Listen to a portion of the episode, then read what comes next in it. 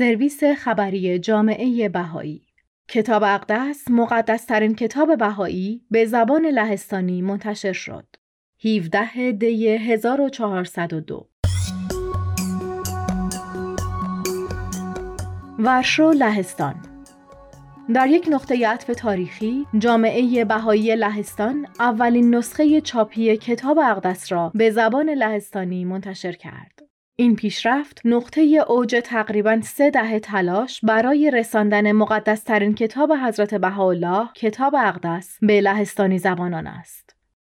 ماریوس پیوتروویچ اولین مترجمی که روی این پروژه کار کرده است گفت مسیر پیموده شده برای این انتشار طولانی اما عمیقا رضایت بخش بوده است.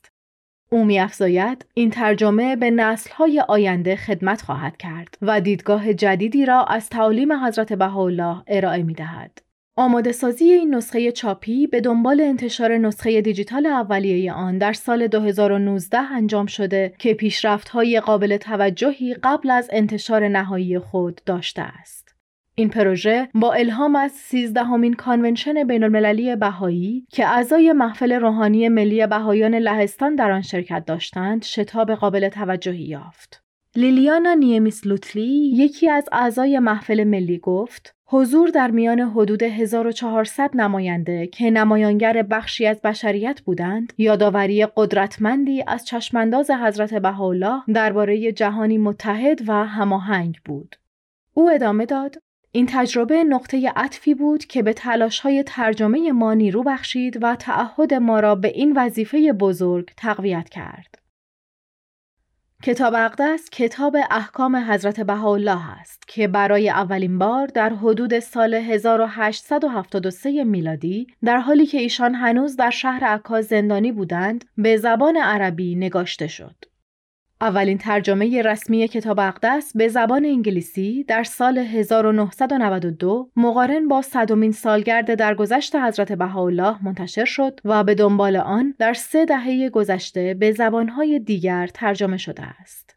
خانم نیمیس لوتلی با تأمل بر وظیفه پیچیده فرایند ترجمه به زبان لهستانی که توسط یک تیم اختصاصی نظارت می شود گفت تیم ما در تلاش بود تا وفادارانه زیبایی و شیوایی متن اصلی را حفظ کرده و در عین حال آن را با ویژگی های ظریف زبان لهستانی با دقت تطبیق دهد.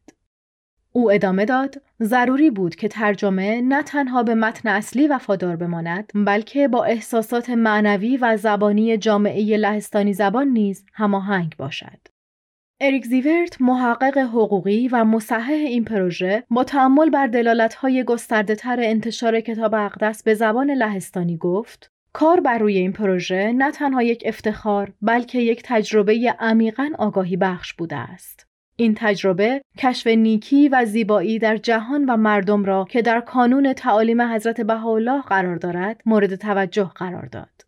وی افزود این ترجمه مردم را دعوت می کند تا با تعالیم بهایی به زبان مادری خود ارتباط نزدیکتری برقرار کنند و راه های جدیدی را برای تأمل معنوی و اجتماعی می گشاید.